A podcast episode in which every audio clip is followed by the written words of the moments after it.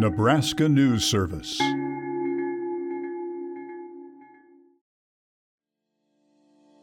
For Nebraska News Service, I'm Nick Wyman. Throughout the past year, in person dining has been limited in Lincoln and Lancaster County. Don Mayhew, the owner of the Pasta Place in Lincoln, Nebraska, found it difficult to succeed in the restaurant business during a pandemic. One of the uh, the questions for us operationally was how do we make this work?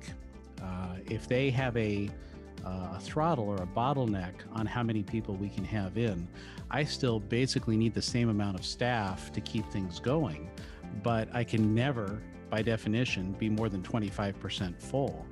Uh, and it just it made it uh, the way that we were doing business it made it very difficult for us to even break even in fact we we started uh, we, it was a very long time before we were able to make money again The pasta place opened almost two years ago. Mayhew had to make tough decisions in mid March 2020 involving his staff.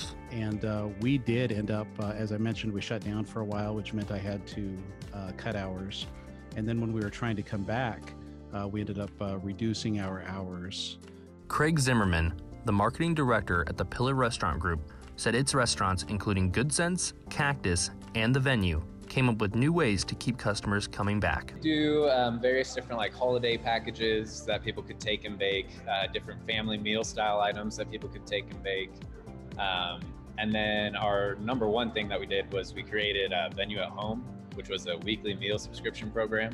The pasta place used food trucks to stay open while restrictions did not allow in person dining. Mayhew said this was a key factor in saving the business. we were getting ready. I, I was having thoughts like, uh, you know, I'm going to give this another X amount of months uh, before I, you know, I can't put any more money into it. All restaurants had to make changes to serve their customers and make money at the same time.